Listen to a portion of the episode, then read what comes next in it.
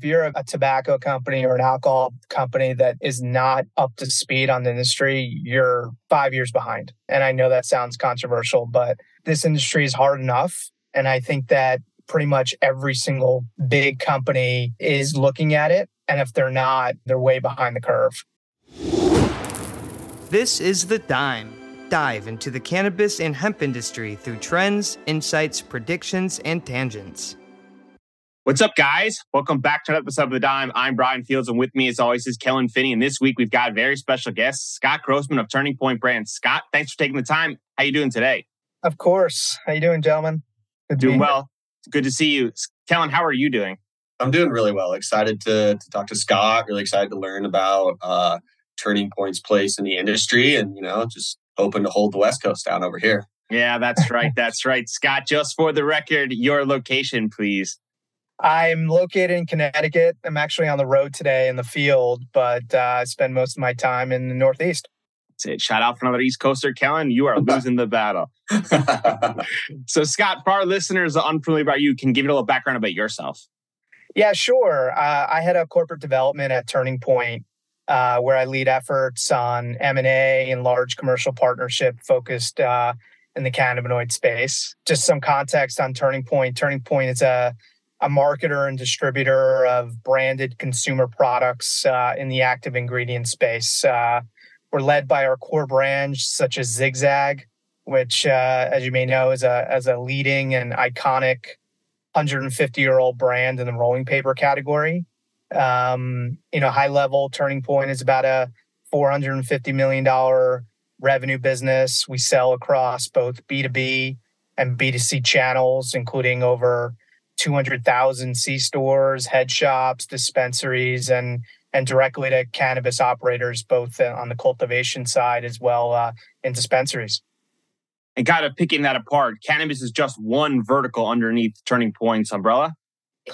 Yeah, so you know, like I mentioned, you know, Zigzag has been around for over a century. I think the joke is that it was uh, it was a, a taboo cannabis accessory for most of that time.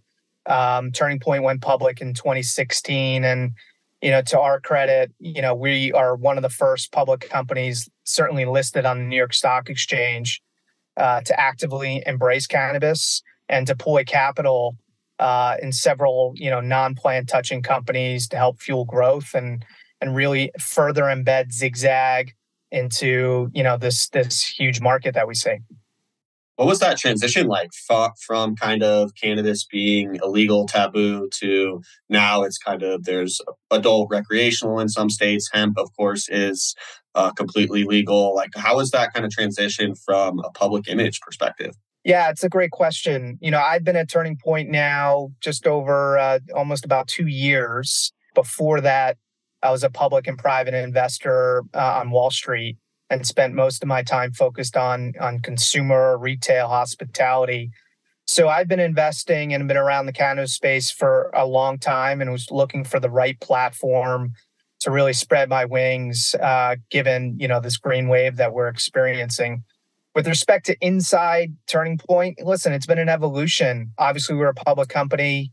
You know historically there's been laws against paraphernalia et cetera. I think we're way past that and given the change, both the normalization, the consumer adoption, we're now in 39 states, 21 of which is recreational. It's a $25 billion industry. It's been embraced by a variety of industries from big tobacco, where we sit, to big food, to you know big pharma. Um, the conversation gets easier and easier every day. Uh, which is great to see both as a, a, consumer and advocate of the plant, but also as a professional. Uh, just gives us a lot more flexibility and, and, and ability to kind of move around in, in, in a very exciting way. I'm curious to know from an investment standpoint when Turning Point talks about the cannabis vertical. Obviously, early on, it's probably exciting. There's all these unknowns and opportunities. But obviously, as we've seen now with the economic climate that's going on, it's it's not as advantageous. So, have you seen a shifting in the narrative or in the feedback from investors, or has it kind of stayed constant? With respect to Turning Points investors, yeah, yeah. So, like I said, Zigzag is is roughly half of Turning Point's revenue. It's over almost two thirds of our cash flow and EBITDA. you know, Zigzag when we went public in 2016 was relatively flat. And to the points which I just made, you know, we've put a, a real effort to try and grow Zigzag and, and make it what is potentially one of the only few nationally recognized cannabis brands in the country. So when we went public in 2016, since 2019 to today, the Zigzag brand has grown 75%. Obviously, a lot of that is tied to the secular wave that we're seeing. And so, with respect to our investors, uh, you know, we're viewed as as a as a picks and shovels brand, a valued strategic partner. Clearly, have uh, you know our our toes in the water with respect to directly investing in the space. And from you know our investor standpoint, it's there are very few companies and industries today that have these secular tailwinds, which we're enjoying, and we're just trying to do our the best to to, to help monetize that. And I know one of the areas that you enjoy is playing offense from an M&A perspective. Is there certain characteristics for companies you're looking for, especially now, given how the industry is operating? That is a great question. You know, one of the things that that I was tasked in doing when I joined, um, a lot of it was doing more of an education and getting the management team as well as the board of directors, you know, up to speed on on this market because it's grown so quickly and it's really hard to keep track of. And so, you know, what I would tell you is that we invest based on our best view of what we think the end state could be we're not financial investors. And so, therefore, we're not investing for the next, call it three to five years, but really we have to make bets for, you know, a, a almost a perpetual capital duration. And so, what that forced us to do is really, you know, what do we want to be when we grow up? And, um, you know, we took a page from, you know what we've done in in in, in really the big big tobacco side. We own a brand called Stoker's, which is a, a leading value uh, brand in the in the moist snuff and chewing tobacco space. And so we've never grown tobacco, and we've never run, run uh, retail.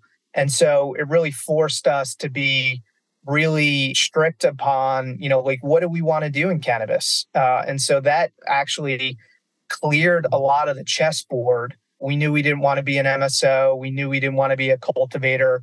And at the same time, we also knew that we didn't want to run dispensaries. Now, never say never, but that really forced us to be a little bit more focused on trying to find areas where we can find opportunities that are highly synergistic with what we do, namely Zigzag and the product portfolio there, but also um, find ways, whether it's on the brand side, whether it's on the value added supplier side and the distribution side, um, to, to be a valued partner to a variety of people who are already in the space.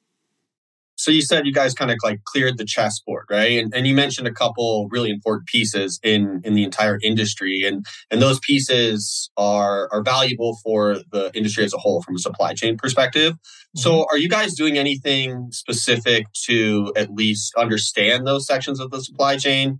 Um, is there any activities that you kind of participate to to help with that? Yeah, that's a great question. I, I think one of the big parts of my job is is really just being a, a student and and and and really learning uh, as much as I can throughout the value chain from breeders to cultivators to best in class MSOs to small state operators. Um, I, I do my best to be in the field like I'm doing now, to really understand exactly what's happening inside the dispensary. Um, and that serves a few for few purposes. One, the the the industry is moving so quickly, and so you know I can go into a grow room, and I'm actually did it today. You know, finding out the new technologies, whether it's crop steering or new sensors that didn't exist six, nine, 12 months ago. Um, and and so that's only beneficial to what I do by by trying to be a student and hopefully an expert in the space, I can then not only have that connectivity, but just deeply understand to the best I can where ultimately the the, the industry is going. And a lot of that has to be connected on relationships. And I know that's really paramount for you and something you hold really true. So can you kind of share more about how you take that information and those relationships and you help kind of bring that value to to your current role?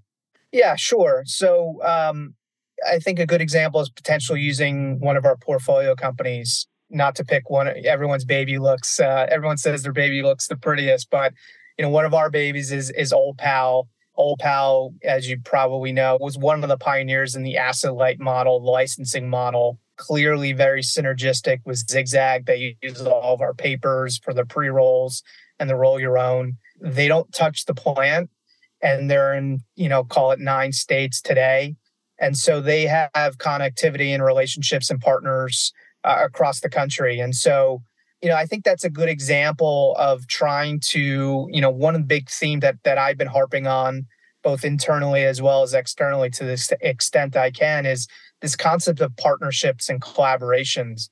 I don't necessarily think there's one operator out there that has a silver bullet to do everything exceptionally perfect.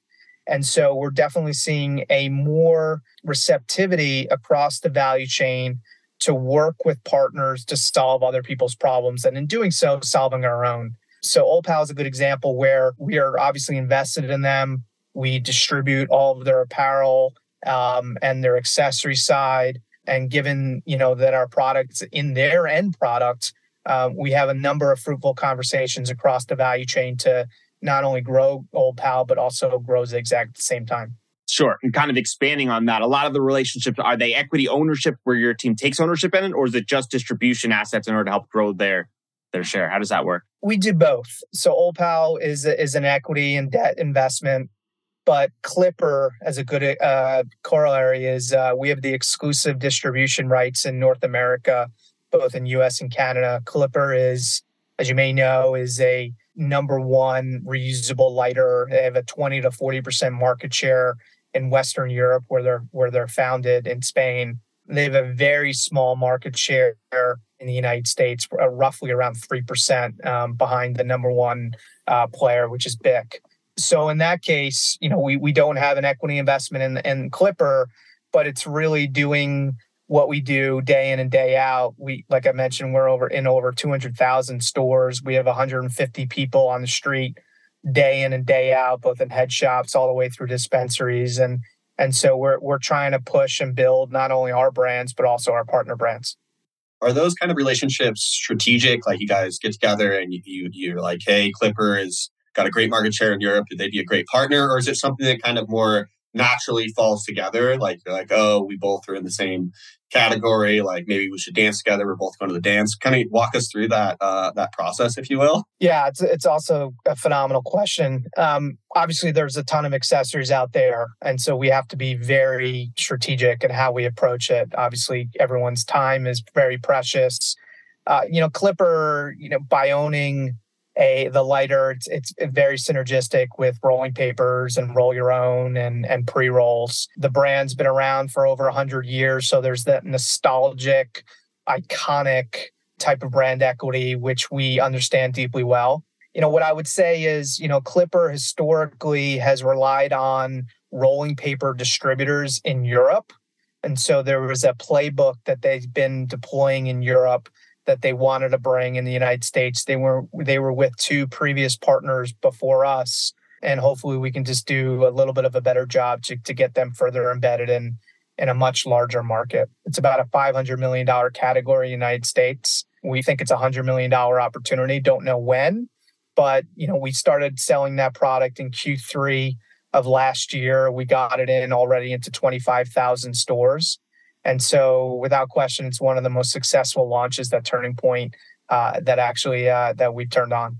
I'll be honest, I did not know of Clipper lighters maybe like 14 months ago. And I have no idea if Turning Point is responsible for this. It's just a natural coincidence. Is but I do know of Clippers now, and it's because, uh, because at my dispensaries in Colorado, they literally give give out Clipper, and I was like, "What is this?" And then someone explained that they're reusable and the whole story. So that's a recent development in my life. So I don't know if it's because of your guys' uh, efforts, but I just wanted to give you a shout out. Thank you. I, I, have nothing to do with it. but uh, yeah, I mean, Clipper is is is a is a big brand in the in the alternative space. Alternative yeah. to us, just so we're clear, is you know anything but C stores. You know, head yeah. shops, smoke shops, vape shops, dispensaries uh, the clipper, besides the reusability, it has uh, the flint comes out, which helps as a packing tool.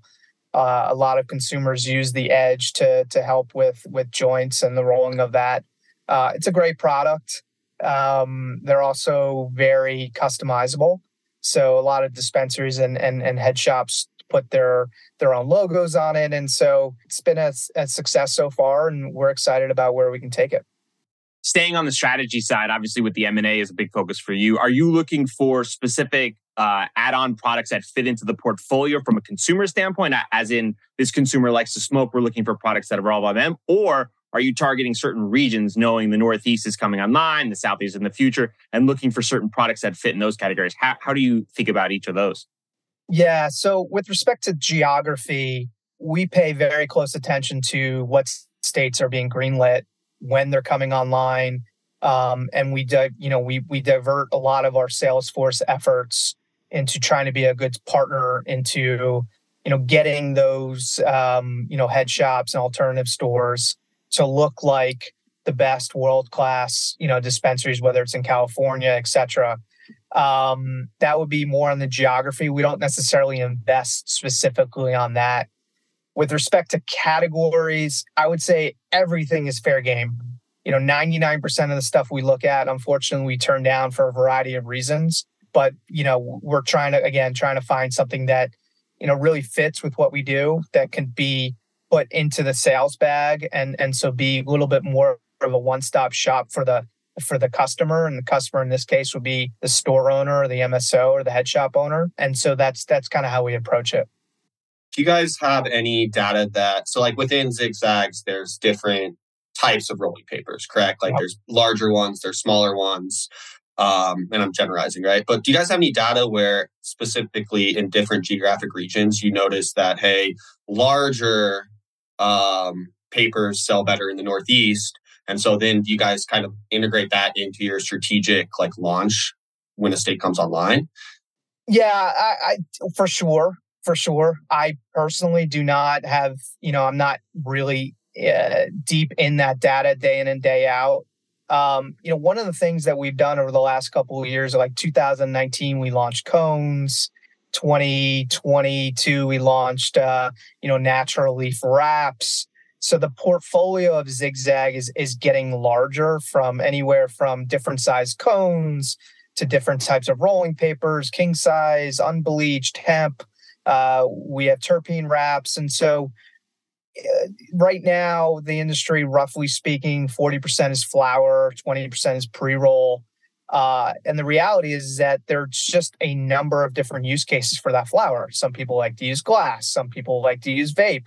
Um, and so we're trying to figure out the product suite to satisfy all different types of user experiences. Uh, I thought you were going to say 30% beverage and just make a lot of people angry. I'm bullish on beverage. Uh, you know, I think it's less than, you know, 1 to 3% of the market today. I think there's definitely an argument if if you kind of unwrap the industry today, there's clearly a part a portion of the market that will never uh, combust, right? They don't want to smoke a joint. Um, and so as you think about consumption lounges, as you think about the more of a normalization of the actual end product, you know, the THC product, I think, you know, all the above for the industry to grow to what we think it will. Um, there's no question in my mind that, that that beverage will be part of that equation. I think that's a great transition to the cannabis tobacco overlap the cannabis mm-hmm. industry seems to have a big distrust for tobacco. Would you find that true? And you have any rebuttal on why that shouldn't be accurate? Yeah, I mean, I think as a industry, and, and I obviously I'm in it, so there's there's reticence to get in bed with big tobacco, big food, big pharma. They tend to be big companies. I don't necessarily think we're, we're definitely not enemies. I, I think at at, at worst, we're frenemies, right? Uh, you've seen a number of things, whether what we've done or BAT or Altria with Cronos. There's there's been a, a bunch of like toe dipping from a number of big tobacco. Uh, with us, I think it's a little bit of an easier sell, right? Because we've been in the rolling paper business now uh, for a very long time, and and at the end of the day, it comes down to trusting and knowing your partners, doing what you say you're going to do, Um, and so I think it's a little bit easier for us. But at the end of the day, I think this whole strategic first startup mentality is is always whether you're in cannabis or not. Um, there's always that fear that you're getting in bed with a much larger company, and then I think over time that that will fall away. At least that's my hope. Yeah, I think so, hundred percent. And I think synergies is, is a big, big add on advantage, right? The resources that a tobacco company can bring to the table is just massively advantageous. They've done it at large scale, which is critical, right? As the game evolves from like, let's call it independent market to market and becomes a global game, you're going to need resources and infrastructure that just isn't currently seen here in cannabis that can be utilized that are already in place from tobacco companies.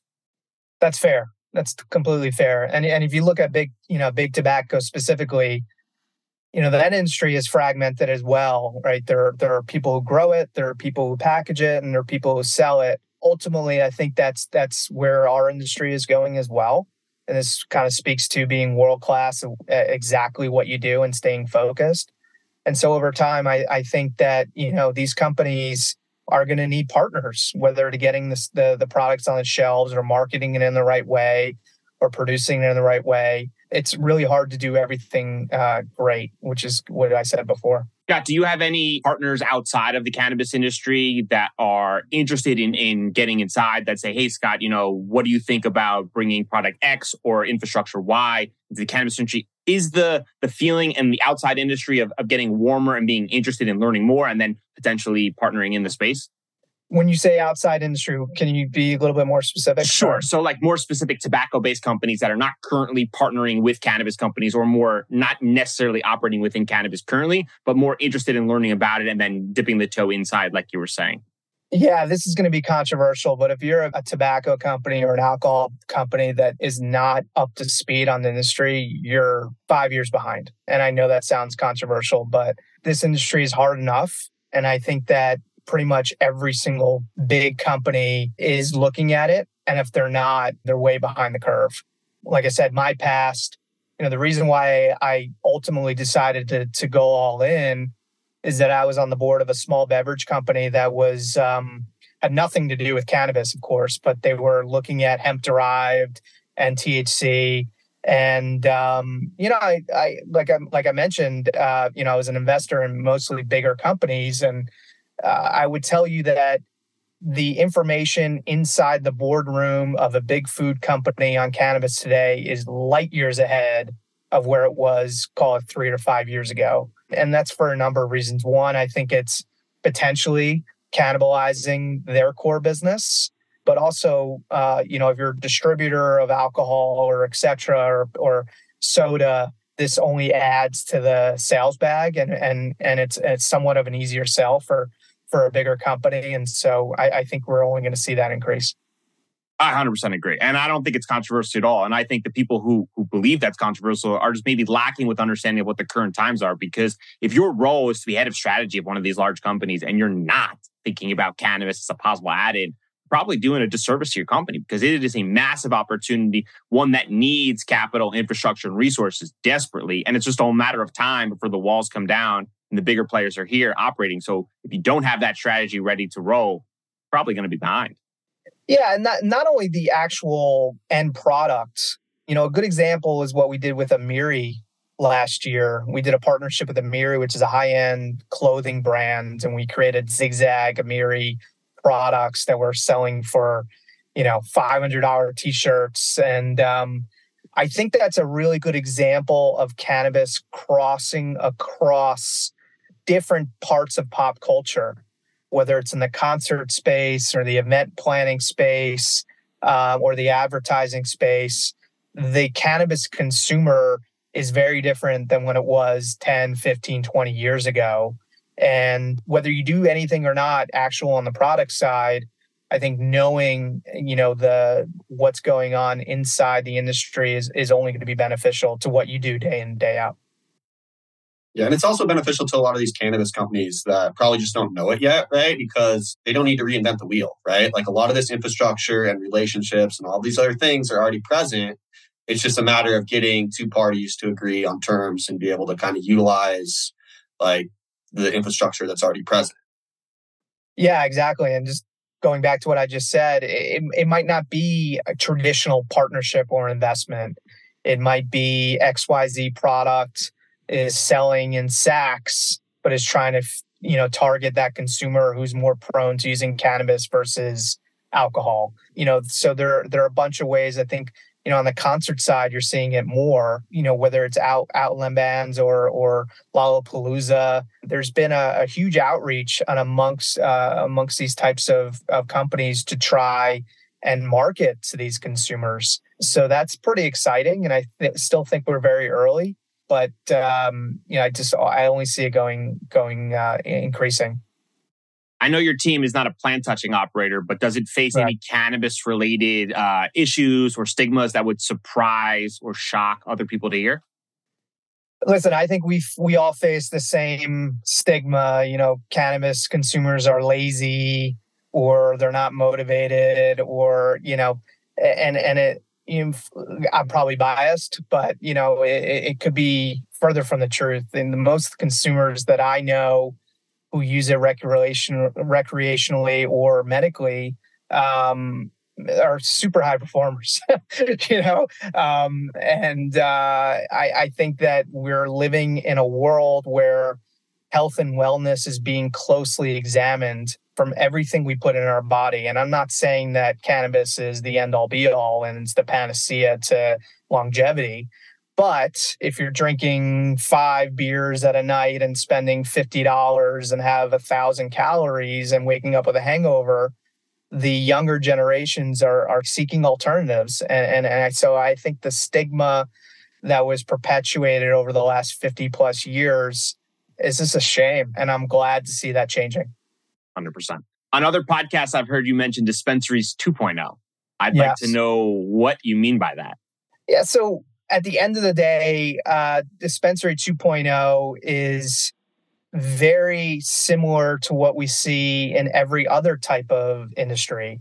You walk into a Whole Foods or a CVS or a Walgreens, you traditionally see 80 or 70 to 90% being branded products and the rest being private label. You have shelves where the uh, the high end or the the premium is is right in front of your eyes, and the and the lower end or the value is on the sh- on the bottom end. I'm thinking of cereal, which is a great category to look at. Crazy. Dispensary 2.0 just basically means the ability to target a different consumer, a different demographic, and a different user experience. The example that I use is if I'm having 20 people over my house for a party or a barbecue I'm probably not serving Dom Perignon to to all 20 people. Uh, whereas if I go out with my wife, then you know that that purchase may be different. And I think that's ultimately what I mean by dispensary 2.0. And part of that equation is having world class brands like Zigzag being a part of that experience. How do we get there, and how do other brands rise to that world class that you you shared? Yeah. So you know, I would say cannabis 1.0, and this is somewhat hard to hear. I think we just had too many brands. Uh, they weren't delivering a value proposition. They weren't consistent. They a lot of them were Me Too brands, um, and that made it very hard for brands to stand out. I think it also made it very hard and confusing to the end consumer. And then if you're an operator or an MSO or an SSO, it also made it very hard to, to, to kind of pick the winners versus the potential losers. There's a natural attrition going on. Obviously, capital is extremely tight. And that's not just in cannabis, but we're seeing it across other startups. And so the strong, uh, in my opinion, are getting stronger throughout the value chain, by the way. And so if you're a world class brand and you're in your particular state and have proven the ability to expand and penetrate other states and see the user uh, gravitate towards that um, i think ultimately that's that's how we get there is just having the cream rise to the top and having the best operators understand the power of brands and have companies like turning point who are uh, who can distribute and market and sell those brands. Uh, i think that's ultimately going to take time but that that that's ultimately how we think the end state looks like how far do you think we are from these products just being available in your everyday retail locations? Cannabis products? Yeah. I know I think Zigzag's already available, but Oh yeah, I think we're a far far cry from that. Um, I'm having like an aisle in my uh, local grocery store of just cannabis products. You think we're a little ways away? Minnesota feels differently. yeah, I mean we we have a patchwork of states, all with their own rules. Every state has its own market. We have Yeah. infrastructure in every state. Um, if you're an operator and you know poured millions of dollars to build that, uh, you're clearly going to be reluctant to have uh, cannabis be sold in you know in a, in a 7-Eleven. Yeah. Uh, on the flip side, if you're 7 Eleven, you, you want to get those products in the store because your customers are, are going elsewhere. You know, I don't necessarily know. My sense is federal legalization will have a huge impact on ultimately what that looks like, but I had clearly have no idea when or, or when that could happen. One if of you my do, let me know. that'd be sick. we edit that part out, so we just keep it between us. One of my my favorite things to do is when a friend of mine uh, shows me a product they purchased from a regional dispensary. I always like to ask them, "Why did you buy that product?" Right? Solely because I'm curious. Just like you were saying, Scott. Like, how does someone select first time which brand to take? And two responses are overwhelmingly the favorites. One, the bud tender recommended it. Yep.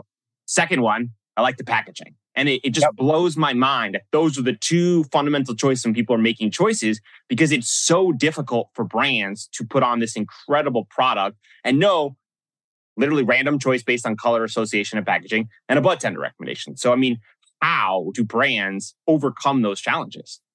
Yeah, it's hard.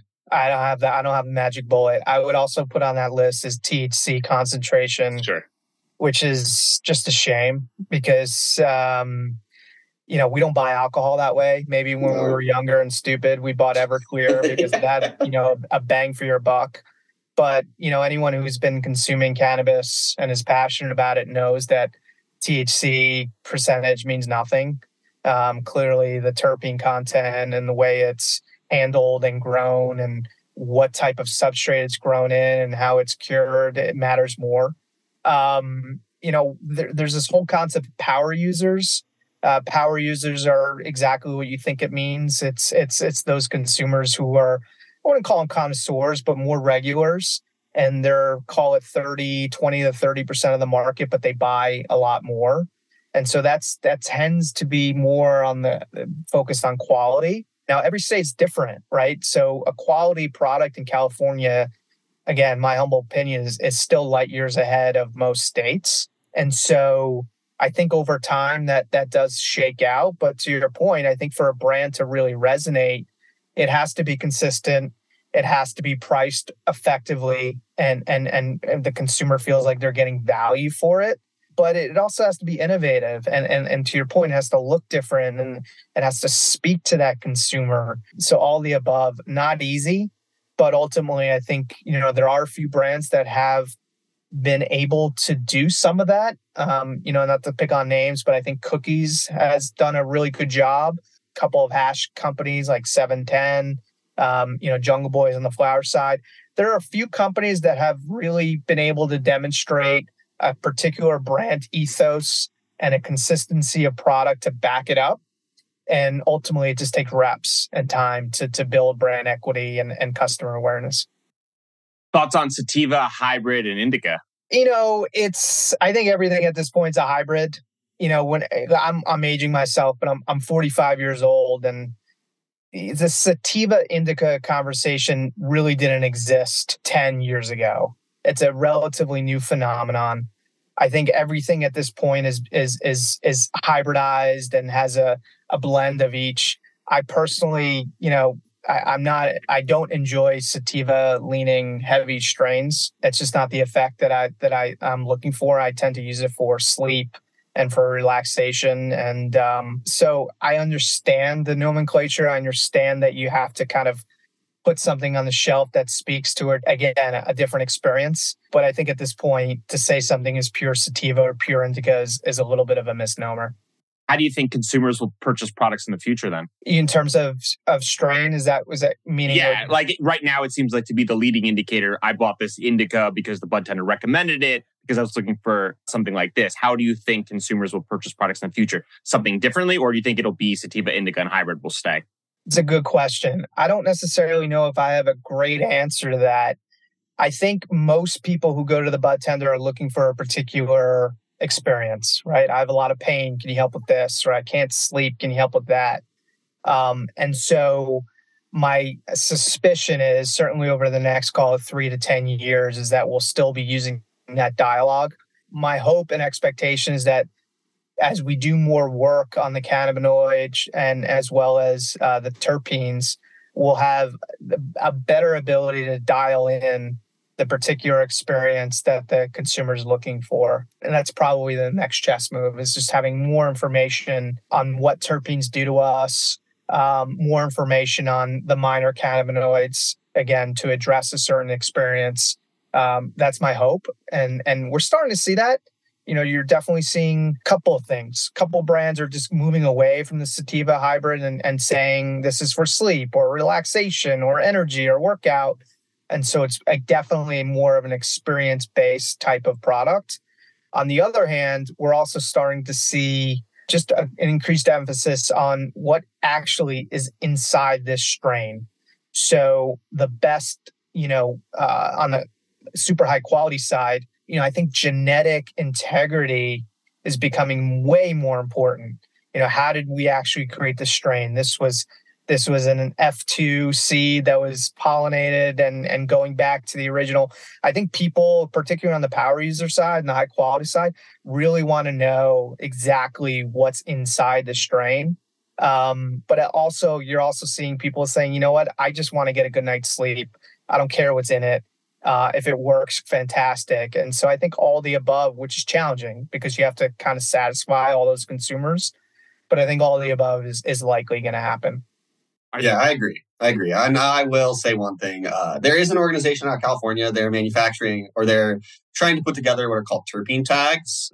I, I, I was going to bite my tongue, but I was like, I have to. You got to send, you got to send an invoice to Dr. Abrams. I know. I, I need to sponsor the podcast. Advertising your podcast. Yeah, I, guess I know. I was like, I literally was debating mentioning it or not because no, but they're doing good work. Um, they ran a huge study on several terpenes and uh, how individuals respond to those strains based on the terpenes. They correlated it. Um, and they're putting together a product called terpene tags that is supposed to address everything you just said, Scott, right? Like these are the terpenes that are present that cause this effect.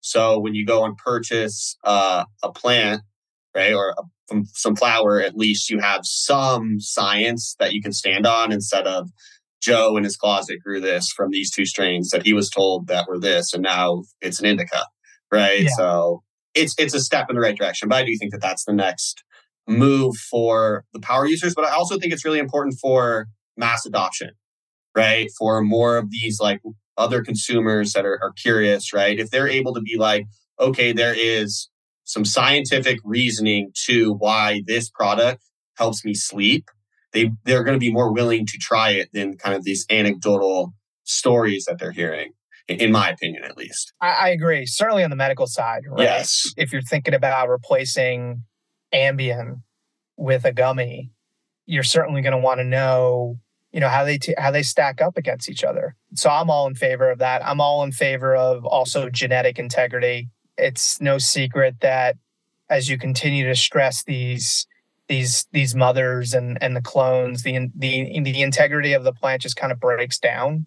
And so those um, you know those growers who you know have a a passion for trying to create strains that are fresh and new just tend to be healthier and you know tend to be more potent. And, and so uh, those are very encouraging signs. Is there a specific so like stabilizing crops sounds like something the tobacco industry has probably already they they probably tackled that obstacle 100 plus years ago correct? So is there something that turning point can look back in their history and be like okay we watched this kind of thing play out when they were trying to stabilize different uh, tobacco strains right? Is there something like that that you guys are looking at historically or is that just kind of uh, not specifically what I'm focused on. Um, I, I think that what's going on in, in, in, crop steering now with sensors is fascinating to me. And, and, and ultimately there's a, you know, there's decades of ag tech that's at the industry's disposal to apply to this plant, right? I mean, at the end of the day, it's an agricultural product. You know, Brix testing and trying to understand, you know, how how the, the pH content of these plants is changing. All that's happening in real time, literally. And um, you know, I think that's that's certainly uh, you know obvious in hindsight, but also very exciting because I think it's allowing the grower to really dial in um, what they're trying to achieve and and ultimately trying to get higher yield and higher quality. And so, uh, with respect to tobacco, I don't have the information. I don't necessarily know, and I certainly can find out for you what they've done. Um, you know, that product is is is a little bit more refined, right? It's it's one tobacco plan, and they break it down and and so it's a little bit of a different it's not necessarily apples and oranges but i think the, the, the same philosophy would apply I think pulling from the ag tech space is, is so critical. And we've seen a big shift in how that works. And I think for some, it's kind of been shocking, and others are kind of uh, un, unaware of that this, all this technology exists. But think about it all these other industries that have been around for hundreds and hundreds of years utilize the same principles. We can apply that technology internally and have massive benefits probably pretty easily. Yeah, I agree. I agree. I think some of the things that we're seeing is just amazing, right? I mean, we're we're seeing grows now just literally have you know five plants in a row now now are three and producing you know better quality and more yield uh, light technology soil technology feed technology all of this stuff is again some of it's off the shelf and just hasn't been applied in this industry and just given the growth in the industry and the number of people that are now in it it's becoming a legitimate industry and that's only natural to have and apply things that already exist, whether it's for tomatoes or blueberries or or or raspberries, and apply to this. Um, so that's all exciting. But there's also new stuff that we have yet to to pioneer and, and apply it specifically to this industry. I'm spe- I'm speaking specifically to uh, the curing side and the trim side and you know how we're creating manufactured products whether it's a pre-roll or a gummy you know that all that innovation is kind of happening in real time. And, and again it kind of speaks to just staying on top of it having your finger on the pulse. What's the future roadmap? For me or for the company? Uh, either or. Yeah listen i mean i think the industry is clearly going through a tumultuous time um, I think when we got hit with inflation, really in Q2 of last year, uh, combined with price compression now across the country, it just became a very challenging uh, environment for operators. Um, at the same time, we're seeing continued consumer adoption, continued state expansion. What's unclear right now is that it seems that we're in a much more challenging macro environment outside of cannabis. Cost of capital is higher. You know, we we talk a lot about internally what's going on in the regional banks. The ability to get uh, access to capital is harder, and so all those pressures on traditional companies uh, is only going to make it that much harder for cannabis companies. I think the roadmap is continuing to do what we're doing with respect to Turning Point. We're head down we're very much focused on trying to get our products that people love and have loved for 150 years in more hands and more stores. So we're going to continue to do what we do well. And in terms of the roadmap of the industry, I think it's just too early to tell. I think we're going to see, again, the strong getting stronger, balance sheet over income statement, and hopefully getting some reform on the Hill to enable these companies to, to really thrive and grow again. Um, but in the getting to that point is is a little uncertain. And I think asking anyone that question who has a crystal ball, uh, it, it's, it's suspicious because it could go in a lot of different ways. When you got started in the cannabis journey, what did you get right? And most importantly, what did you get wrong? What did I get right? I got right that it would be a state led issue. I got right that the the pressure on bordering states to accelerate the adoption in their own state would increase. I got right that this would cross the aisle between red and blue. And I got right that the industry would start to become more normal and start eating uh, a bunch of established businesses lunch. Um, what I got wrong, I don't think the price compression anyone underwrote that. I think that's been way deeper than than most have uh, anticipated. I also thought that access to capital and the and the ability for more institutional investors as well as other strategics. I thought at this point we'd have more at the table, and we don't. That's probably how I would answer that question. Before we do predictions, we ask all of our guests if you could sum up your experience and a main takeaway or lesson learned to pass on to the next generation, what would it be? Oof. Um, I would say take care of yourself. I think we spend a lot of time, everyone's hustling and trying to to, to be their best, but I, I don't think we spend enough time about uh, you know, what you need to do in order to be prepared uh, for that journey. So whether it's meditation or working out and eating right. Um, all I would definitely say that if you're 30 years old and you're not working out two to three times a week, I think you're going to get lapped. So that would be a probably a different answer than you're used to. But I definitely think that's something I'm super passionate about and, and I like to pass along towards the younger generations. With respect to work, uh, you know, at the end of the day, this is a relationship driven business. It's really small and reputation matters enormously. And so, what I would say is do what you say you're going to do.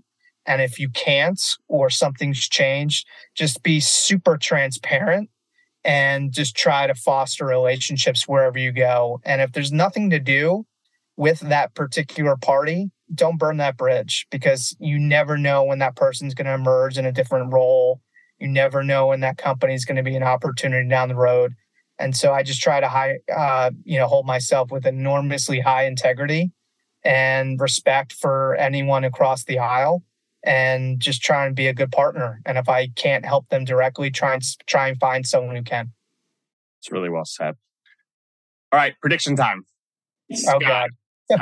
Is the easy one. Scott, do you think the cannabis and tobacco industry will become one macro industry and eventually merge? If so, when? If not, why not? Like become the same industry. So like uh an Altria Marlboro selling cannabis or yeah, I think it's gonna be a hybrid. I definitely think they're going to be standalone, very large, successful cannabis only companies. I definitely see a world where I'm hedging a little bit, clearly. Uh, I definitely see a world where cannabis becomes part of a broader portfolio, whether that's big food, big tobacco, uh, big pharma. And we've already seen that. So I don't think I'm going on a ledge with that. But to, to say that the tobacco industry is going to become cannabis, I, I don't think it's correct. You didn't like Boris Jordan's uh, statement on that? What did he say? I maybe, think he maybe. said the moment uh, legalization happens, that tobacco companies will become cannabis companies. I think it'll be part of the portfolio. As it should, as it should be. Uh, yeah, I mean, I think you know what's not necessarily always appreciated is you know a lot of these businesses are enormously moated.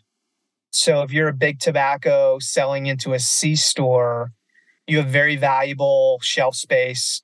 You have very valuable distribution and relationships, and so to add a product that people now want as opposed to things that people don't want, i.e., combustible cigarettes, uh, just makes a lot of sense. Um, similarly, if you're distributing alcohol or you're a bud house and you're, you know, and and you're making that pit stop, it just makes a lot of sense there. So I definitely think that they're synergistic and and in some cases cannibalizes what they're doing now, but in and in many cases, at least in our case, it just expands the opportunity that's in front of you. Yeah. Kellan. I am going to I think they merge, and my reasoning is uh, partially due. I think uh, we were talking before Scott jumped on, and uh, back in my college days, um, uh, I, I, was thinking about how to describe this story. Back in my college days, part of the tradition or routine when me and my buddies got together to uh, consume cannabis was uh, we were talking about zigzags, right? And instead of zigzags, we were using uh, blunt wraps, right, mm-hmm. which are tobacco based. And so Uh, I know that spliffs are really big in Europe, right? I know a lot of friends that consume spliffs on a regular basis. I think that in probably 10 plus years, it'll be more than 10 years probably, but I'm going to say in 10 years that you'll be able to go to a store and purchase a, a pre roll that has both tobacco leaf and cannabis leaf in it. You'll be able to go purchase a pre rolled blunt with an actual tobacco blunt or tobacco leaf, I guess you could say, right? Is the best way to say that. So I do think they're going to merge. I don't think that tobacco companies will be cannabis companies. Maybe one or two might rebrand if they have a, a poor public image right now and they want to just kind of wipe that public image and then rebrand as a cannabis company to raise money or, or play some uh, some game like that. But uh, that's that's my kind of opinion on the matter. I think that they've been together for a while and now they're kind of come out of the closet and let everyone know that they had been there together officially. But it won't happen for ten years. I think that's fair. I think I think timing. Going back to what I got wrong, I think timing in this industry is just impossible, super hard to predict. Um, but I think what you just mentioned is there's definitely a, an end state that looks like that for sure. All right. So since Kellan said yes and you took the hybrid approach, I will say no. Uh, I don't think that they'll ever be able to become one because I think that tobacco has uh, a solid reputation with DC. And I think that while we can all agree that the people who make decisions probably don't know what's best for, for the people who are making them, there'll be a hard stance against not allowing tobacco to be involved in certain areas while we've seen the overlap but i think they'll they'll put a line in the sand and they'll say okay with legalization x can happen and they'll try to keep tobacco on the side in order to prevent big tobacco from coming in and kind of leading the industry. Whether or not i think that's best is different but i don't think given how we've laid things out today that the industry will eventually become one i do think like you guys said that the certain tobacco companies will add that into their portfolio, but I think they'll have to have different assets separately and some creative accounting and nice business form in order to keep them separate, but also together. Yeah, that's also fair. That's hence my hybrid approach. yeah, well, you made my you left me with no choice. So Scott, for our listeners, they want to get in touch and they want to learn more about Turning Point Brands. Where can they find you?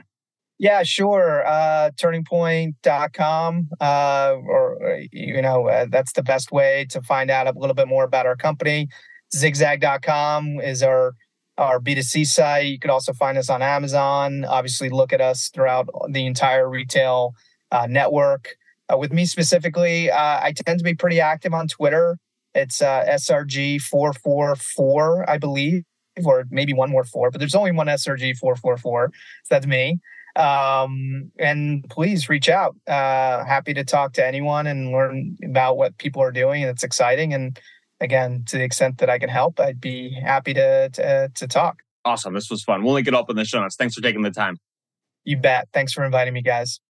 Guys, if you've enjoyed this podcast over the last few years, can you please take three minutes or less and leave us a quick review on Apple or Spotify? All reviews make a massive difference for us and help other people like you find this podcast. From the bottom of our hearts, thank you.